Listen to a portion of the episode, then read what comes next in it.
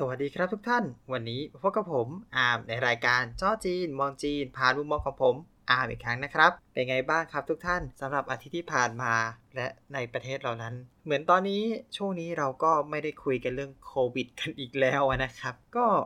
หายไปเลย แต่ก็ผมก็ยังพูดอยู่เสมอว่า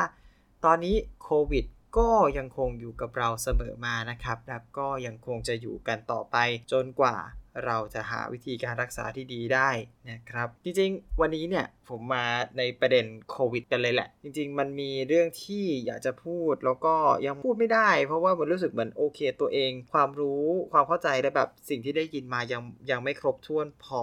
แล้วก็ถึงวันนี้ผมว่าเป็นโอกาสดีแล้วที่ผมว่าน่าจะฟังมาได้พอสมควรแล้วก็เอามาเล่าให้ทุกท่านได้ฟังกัน ซึ่งนั่นก็คือเรื่องของโควิดนั่นแหละครับอ่า โควิดนี้ก็คือรอบนี้ที่จีนทุกคนก็เห็นสภาพจากการรายงานข่าวอะไรว่าก็ยังหนักหนาอยู่ณที่จีนนะครับ ซึ่งก็จะบอกว่าสถานการณ์ตอนนี้ที่เซี่ยงไฮ้ที่ตอนแรกเขาบอกว่ารุนแรงนะคุงแดนหนาเนี่ยถามว่าตอนนี้รุนแรงระดับไหนก็ระดับหนึ่ง คือของจีเนี่ยเขาจะบอกว่าอะเคสใหม่วันนี้นะครับของเซี่ยงไฮ้215 เคส เคสใหม่ที่เป็นผู้ที่ไม่แสดงอาการอีก 3,760 เคส ซึ่งก็รวมๆกันแล้วก็ถัวๆตีเลขกลมๆ ก็ประมาณ 4,000 เคส ซึ่งจีนก็ว่าค่อนข้างหนักค่อนข้างรุนแรงแล้ว ซึ่งเทียบกับเราแล้วก็คนละเรื่องกัน มันหนักอย่างนี้เนี่ย จริงๆ ผมมีข้อสงสัยในตัวเองอยู่ตั้งแต่แรกแล้วแหละว่าทำไมมันแปลกๆ ตรงที่ว่าจริง ๆ แล้วปกติเนี่ยการกักตัวของโควิดจริง ๆ มันจะจบได้ภายใน 1 เดือน ซึ่งโดยปกติมันก็จะจบได้ภายใน 1 เดือนใช่ไหมครับ แต่ว่าเรามาดูเคสอย่างเงี้ยของเซี่ยงไฮ้เนี่ยตอนเนี้ยถ้านับ ตั้งแต่ตอนที่จุดเริ่มต้นน่าจะประมาณช่วงวันที่ 29แปลเอาว่าปลายปลายมีนาปักวันที่ 28 29 ประมาณนี้ แล้วก็เริ่มเพิ่มขึ้นเรื่อยเพิ่มขึ้นเรื่อยๆจนกระทั่งไปพีคอยู่ที่ช่วงวันที่ 28 เดือนเมษาแล้วอยู่ๆก็ลดวูบลงมา อันนี้ผมเปิดสถิติดูไปด้วยนะครับ ก็จะบอกว่าสถิตินี้จริงๆก็รู้สึกหลายคนก็จะน่าสงสัยเนาะว่าแบบมันอยู่ๆมันลงมาแล้วมันก็พีคตู้มไปเลย ตอนวันที่ 28 อยู่ที่ประมาณ 5,500ตีเลขกลม แล้วก็อยู่ก็ล่วงปึ๊บลงมาเหลือเหลือแค่พันหนึ่งร้อย49อันนี้เฉพาะเขาบอกว่าเฉพาะคนที่เป็นเคสใหม่นะครับ อันนี้ไม่ใช่ว่าไม่มีอาการนะ คือเขาแยกอาการกับเคสใหม่ออกจากกัน ไม่มีอาการก็ยังค่อยๆไต่ลงไปเรื่อยๆ เอาละก็พูดกับจุดนี้เซี่ยงไฮ้อยู่กันมาเดือนกว่าๆแล้ว ก็เดือนกับอีกหลายอาทิตย์แล้วเดือนครึ่งแล้วแหละเอาจริง ก็ยังไม่จบทำไมถึงยังไม่จบก็ ตอนแรกเนี่ยผมก็คิดว่า เอ้ย จะบอกว่าเมืองอื่นเนี่ยเขาก็จบเร็ว ใช่ไหมเขาก็ไม่ถึงเดือนเขาก็จบอะดูอย่างง่าย ๆ เลยที่กวางตงที่กวางโจวก็โดนกันไปหลายรอบกี่เวฟทุกสายพันธุ์กวางโจวต้องโดนตลอดทุกสายพันธุ์ แต่ก็จบได้ภายในแบบระยะสั้นก็คือไม่ถึงเดือน เดือนหนึ่งบ้างอะไรครับ เต็มที่แล้วเขาก็ไม่มีอะไรเกิดขึ้น ทุกอย่างก็ผ่านไปได้ด้วยดี ไม่ว่าจะเกิดที่ไหนเหตุการณ์ที่ไหนก็ตาม แต่ปรากฏว่าพอมาเซี่ยงไฮ้ผมก็จะวนอยู่ว่าทำไมมันนานใช่ไหมเออแล้วดูทรงก็ยังคงจะลากต่อไป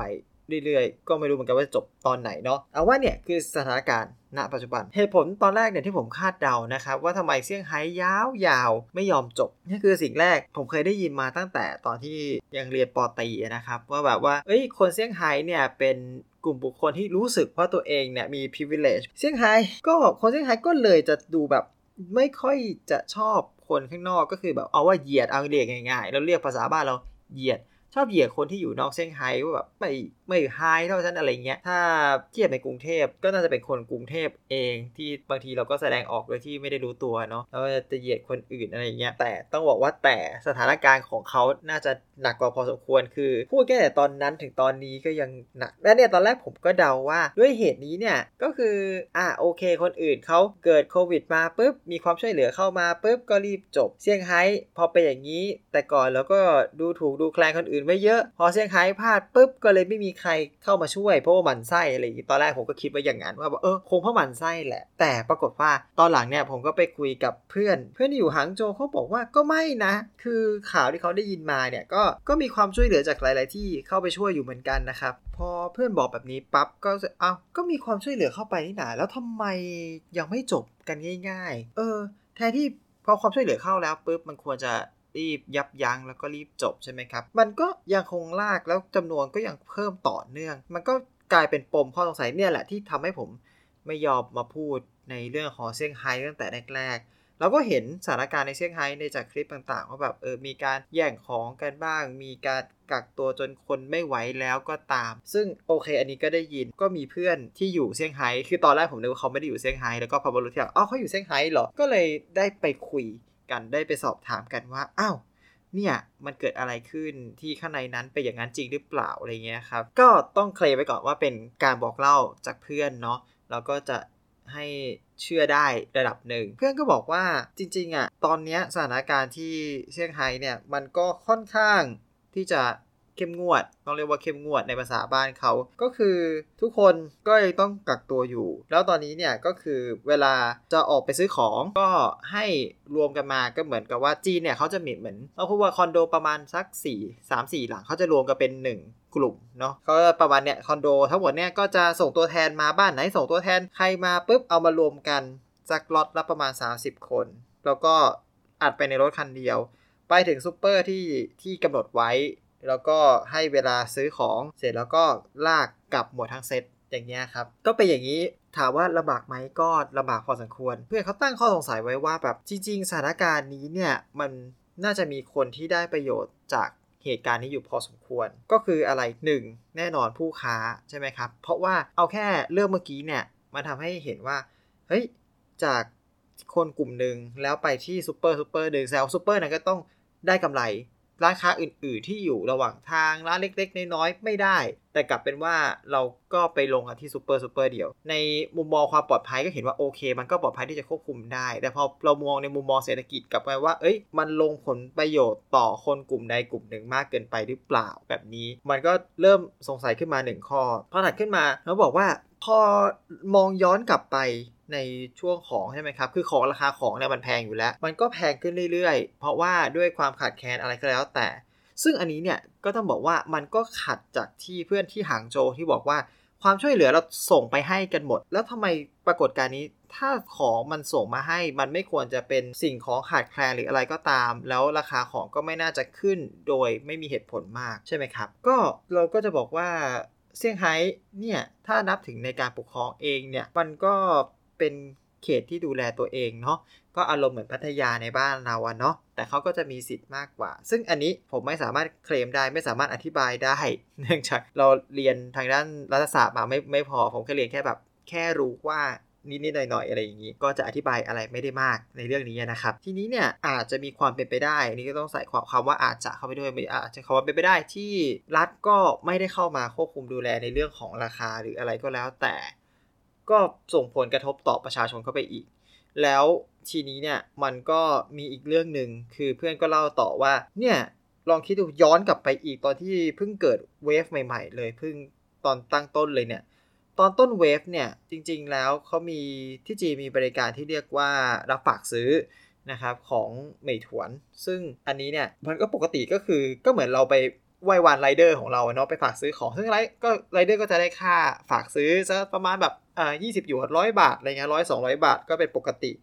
แต่ก็บอกว่าในช่วงที่ระบาดตอนแรกนั้นเนี่ย ค่าฝากซื้อเนี่ยสา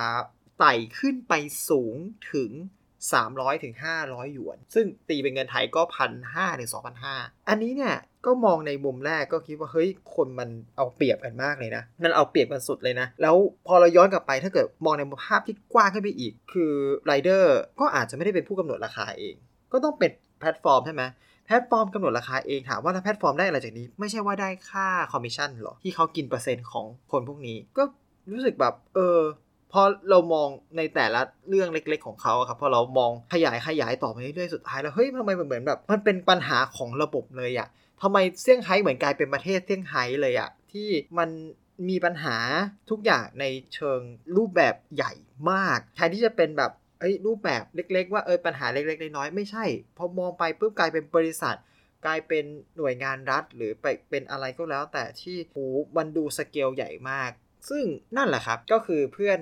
ที่อยู่เซี่ยงไฮ้ก็ตั้งข้อสงสัยของตัวเองไว้เหมือนกันว่า นี่หรือเปล่าที่ทำให้โควิดลากยาว เนื่องด้วยมาจากว่าหน่วยงานทั้งหมดมีการหัวกันหรือเปล่าอันนี้เคสวันนี้ผมบอกเลยว่าเป็นทั้งหมดตั้งอยู่ในสมมติฐานนะครับ อันนี้เอาไปเคลมอะไรไม่ได้นะ ก็ต้องบอกให้เคลียร์อยู่ในตั้งในสมมติฐานจากที่ที่ฟังแล้วก็คิดกันมาแบบว่างานนี้เนี่ยมันเกิดว่ามันเป็นการหัวกันของบริษัท เพราะว่าโคเซี่ยงไฮ้ ก็ไม่น้อยใช่ไหมแล้วก็รายได้ก็ไม่น้อย อันนี้คือเราพูดโดยเขาก็ไม่ได้คิดถึงคนจรนะเนาะก็พยายามจะรีดทุกอย่างออกจากคนพวกนี้ให้ได้มากที่สุด ให้กอบโกยผลประโยชน์ให้มากที่สุดในช่วงเวลาเท่าที่มี เพราะฉะนั้นก็เลยไม่ได้ดูแลเรื่องโควิดดีเท่าที่ควร อันนี้คิดแบบแง่ร้ายกันเลยว่าแบบเล่นกันขนาดนี้เลย แล้วมันก็ปิ้งขึ้นข้อสงสัยอีกข้อหนึ่งว่า เอ๊ะ เราไม่ใช่ว่าจีนเขามีรัฐบาลกลางดูแลหรอ วนมาก่อนหน้าที่บอกว่าเซี่ยงไฮ้ เป็นเหมือนเขตปกครองพิเศษที่เหมือนพัทยาของเรา แต่เราก็ไม่รู้ตื้นลึกหนาบางว่า เอ้ยเซี่ยงไฮ้มีอำนาจในการจัดการของตัวเองขนาดไหนขนาดที่รัฐบาลกลางยังไม่ลงมาดูแล จริง ๆ ผมว่าปัญหาเนี่ย คือถ้ามันเห็นจำนวนคนไต่ขึ้นไปสูงมากๆ จริงผมว่ารัฐบาลกลางปกติแล้วถ้าเป็นเมืองอื่นๆนะเขาก็รีบวิ่งลงมาดูแล้ว แต่ทำไมเซี่ยงไฮ้กับการเป็นว่าอย่างนี้ หรือว่าถ้าคิดในแง่ร้ายเข้าไปอีก หรือว่า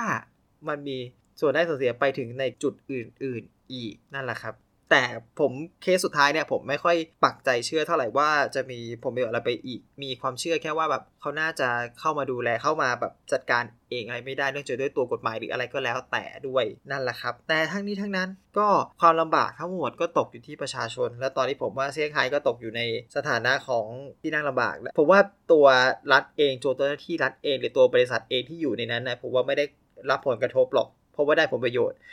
แต่ว่าคนที่เสียหายคือประชาชน และจุดนี้เนี่ยย้อนกลับไป เหมือนที่เขาว่าคนเซี่ยงไฮ้ช่างต่างจากคนอื่นๆเนาะเรื่องความช่วยเหลือล่ะใช่ไหมเพราะเราบอกนึกถึงคนอื่นๆแล้วมันจะมีความช่วยเหลือล่ะที่บอกว่าเขาส่งความช่วยเหลือเข้ามานี่ใช่ไหมเพื่อนที่เซี่ยงไฮ้บอกว่า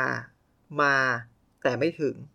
ก็คือโดนบล็อกไว้ เนี่ยจุดเนี้ยยิ่งทำให้สมมติฐานมันชัดขึ้นว่า นี่สรุปว่าเป็นหน่วยงานรัฐของเซี่ยงไฮ้เองที่ตัดความช่วยเหลือทั้งหมดเพื่อกอบโกยผลประโยชน์หรือเปล่า นี่พูดผมก็ย้ำแล้วย้ำอีกนะ ผมว่าเซี่ยงไฮ้มีโอกาสที่จะโดนลดเทียร์ลงมากๆณจุดนี้ถ้าผ่านโควิดรอบนี้ไปได้หรืออะไรก็แล้วแต่ เพราะว่าแบบคือเขาทำตัว ผิดจากหลักการ ผิดจากหลักเกณฑ์ที่มันควรจะเป็นที่ในทางรัฐจีนก็บอกแล้วว่า ว่าเอ้ย เราจะต้องทำงานเพื่อประชาชน เราจะต้องทำทุกอย่างเพื่อประชาชน ประชาชนต้องมาเป็นอันดับแรกที่ไม่ใช่ผลประโยชน์ของตัวเองนะครับละทิ้งผลประโยชน์ตัวเองเพื่อประชาชนเป็นส่วนใหญ่ ซึ่งทุกเมืองที่รัฐบาลกลางดูแลเขาก็ทำได้ เขาก็ทำให้ดูมาแล้วว่า เขาทำตามแล้วเขาก็รอดในทุกเวฟต่อมา แต่ ปรากฏว่าเซี่ยงไฮ้เป็นผู้ที่ไม่ฟังอย่างนั้นหรือเปล่า นี่ก็ผมต้องใส่ก็หมายคำถามใส่คำถามไว้เยอะๆเนาะเออเนื่องจากว่าไม่อยากไม่อยากเคลมไม่อยากฟันธงเพราะว่าเราก็ไม่อยู่ตรงนั้น เราไม่รู้ตื้นลึกหนาบาง เราก็รู้แค่คำบอกเล่าจาก 1คำบอกเล่าจาก 2 แล้วข้อคิดวิเคราะห์จากคำบอกเล่าทั้งหมดนะครับ โอเค วันนี้เอาเท่านี้แหละ เพราะว่าขับแค้นใจเนาะเรื่องเรื่องที่เซี่ยงไฮ้มันส่งผลต่อจากการที่ผมจะกลับไปไม่ได้ด้วยหนึ่งแล้วก็ เป็นห่วงที่จีนนี่แหละ มันก็อดเป็นห่วงไม่ได้ ว่าแบบเออเราก็มีเพื่อนที่นั่น เราก็มีคนรู้จักที่นั่น มันก็มีความยากลำบากอยู่เหมือนกันทุกคนประสบความลำบาก แล้วก็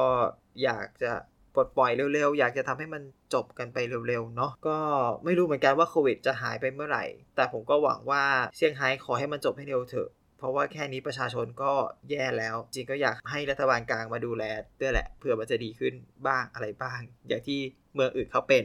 แล้วเขาก็จบอย่างรวดเร็ว โอเคแล้วครับ วันนี้เอาไว้ก่อนแล้วกัน